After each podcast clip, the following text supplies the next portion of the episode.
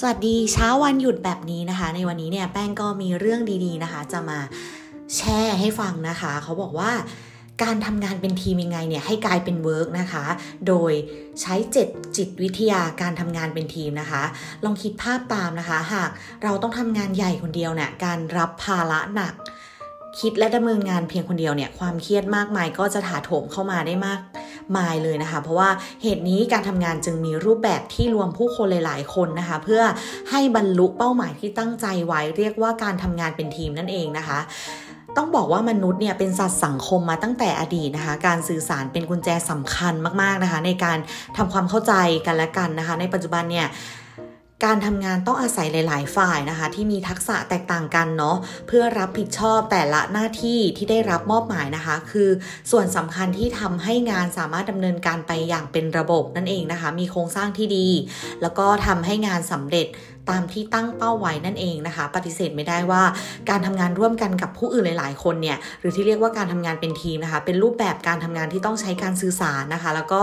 ทำความเข้าใจเป็นอย่างมากเลยนะคะการทำงานที่มีเป้าหมายเดียวกันวางแผนร่วมกันนะคะหรือดำเนินตามแผนการเดียวกันให้เสร็จเนี่ยต้องใช้ทีมเวิร์คที่ดีแล้วก็มีประสิทธิภาพนะคะแล้วทีมที่มีประสิทธิภาพเนี่ยคืออะไรนะคะการทำงานร่วมกับผู้อื่นนะคะไม่ได้หมายความว่าคุณจะทำงานกันเป็นทีมเพราะการทำงานเป็นทีมที่แท้จริงคือการทำงานร่วมกันสื่อสารกันพึ่งพาอาศัยกันมีจุดประสงค์เดียวกันและมุ่งเน้นที่โครงสร้างของงานร่วมกันดังนั้นทีมจึงเป็นมากกว่าการรวมกลุ่มของผู้คนค่ะไม่ใช่ทุกกลุ่มจะเป็นทีมที่ดีนะคะเพื่อบรรลุจุดประสงค์และเป้าหมายของตนเองและองค์กรความร่วมมือกันจึงสำคัญเป็นอย่างมากนะคะการสร้างทีมที่ดีและแข็งแกร่งเนี่ยความไว้วางใจเป็นสิ่งที่จำเป็นนะคะเมื่อเราต้องทำงานกับหลายๆบุคคลภาระงานและหน้าที่ของแต่ละคนก็จะกระจายกันออกไปตามความถนัดหรือความเหมาะสมนะคะความไว้วางใจเป็นสภาวะทางจิตวิทยาที่บ่งชี้ถึงความคาดหวังเชิงบวกนะคะหากไร้ซึ่งความไว้วางใจนะคะสภาพแวดล้อมของทีมก็จะเต็มไปด้วยความหวาดระแวงนะคะมีความขัดแย้งกันแล้วก็ทำให้งานไม่เป็นไปตามที่คาดหวังเอาไว้นะคะคุณค่าของการทำงานเนี่ยเป็นทีมส่งผลต่อการทำงานเป็นอย่างมากนะคะการที่มีใจแล้วก็ชื่นชอบในการเป็นทีมเวิร์กเนี่ยจะทำให้เราเนี่ยโฟกัสตัวเองน้อยลงนะคะแล้วก็ใส่ใจคนอื่นมากขึ้นนะคะเมื่อคุณใส่ใจคนอื่นเนี่ยความเข้าใจการเอาใจเขามาใส่ใจเราจะทำให้การทำงานราบรื่นนะคะพูดคุยแลกเปลี่ยนความเห็นกันได้อย่างสร้างสรรค์นะคะแม้จะไม่เข้าใจกันแต่จะขัดแย้งกันอย่างไม่ขัดแย้งกันอย่างรุนแรงนะคะแน่นอนนะคะถ้า อยากให้การทำงานเป็นทีมมีประสิทธิภาพต้องทำยังไงนะคะตามแบบจำลอง TESI ขอโทษนะคะ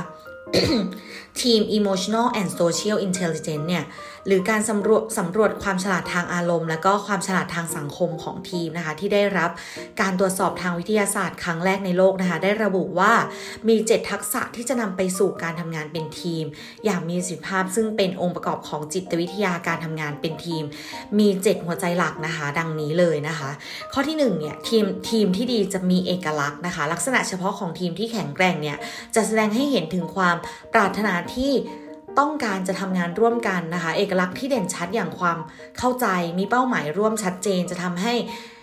ทำงานได้อย่างมีประสิทธิภาพแล้วก็ความรู้สึกที่ชัดเจนของบทบาทสมาชิกแต่ละคนในทีมจะทำให้ทีมแข็งแกร่งแล้วก็มีความภักดีต่อกันและกันสูงนะคะ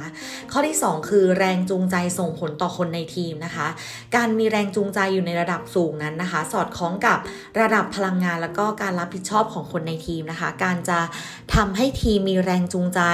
จำเป็นต้องรับรู้แล้วก็ตอบสนองความต้องการของทุกคนได้ค่ะการตั้งเป้าหมายระยะยาวนะคะการเสริมสร้างความสำเร็จการยืนหยัดในความคิดก็ถือเป็นการสร้างแรงจูงใจไม่ว่าจะส่งผลด้านบวกหรือลบก็ตามนะคะข้อที่3ค่ะการตระหนักรู้ถึงอารมณ์นั้นสำคัญค่ะการตระหนักรู้ถึงอารมณ์ของคนในทีมนะคะแสดงให้เห็นถึงความใส่ใจการสังเกตนะคะทำความเข้าใจแล้วก็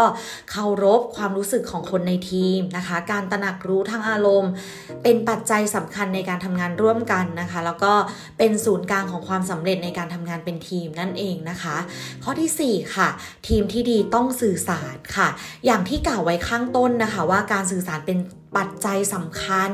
ในการทำความรู้จักแล้วก็เรียนรู้กันเข้าใจกันนะคะการพูดคุยเสนอแนะอภิปรายโต้เถียงเป็นการส่งเสริมการมีส่วนร่วมของทีมนะคะแล้วก็ทำให้ทุกคนคอยรับฟังกันและกันอยู่เสมอนั่นเองค่ะข้อที่5ค่ะความทนทานต่อความเครียดนะคะโดยงานที่มีภาระหนักและข้อจำกัดด้านเวลาเนี่ยการที่คนในทีมรู้วิธีรับมือแล้วก็จัดการความเครียดเป็นนะคะจะสามารถรับมือกับความกดดันในการทำงานได้นะคะการรับมือกับความเครียดได้ดีเนี่ยจะรู้วิธีทำบรรยากาศให้ผ่อนคลายนะคะแล้วก็จัดการความสมดุลระหว่างการทำงานและการใช้ชีวิตได้อย่างมีประสิทธิภาพนะคะมาที่ข้อที่6นะคะก็คือการแก้ไขข้อขัดแย้งค่ะข้อขัดแย้งเกิดขึ้นได้เสมอนะคะเมื่อเกิดการรวมกลุ่มนะคะเพราะแต่ละคนก็มีความคิดที่แตกต่างกันนะคะดังนั้นเนี่ยเราต้องมีการประเมินการแก้ไขข้อขัดแย้งของทีมค่ะเพื่อพิจารณาว่าคนในทีมสามารถรับมือแล้วก็จัดการกับความขัดแย้งกันได้หรือไม่นะคะเพื่อไม่ให้จมอยู่กับความขัดแย้งนะคะแต่สามารถปรับเปลี่ยนให้เข้ากันเพื่อเพิ่มประสิทธิภาพแล้วก็สร้างสรรค์ผลงานได้ดีนะคะมาที่ข้อที่7นะคะข้อสุดท้ายคือ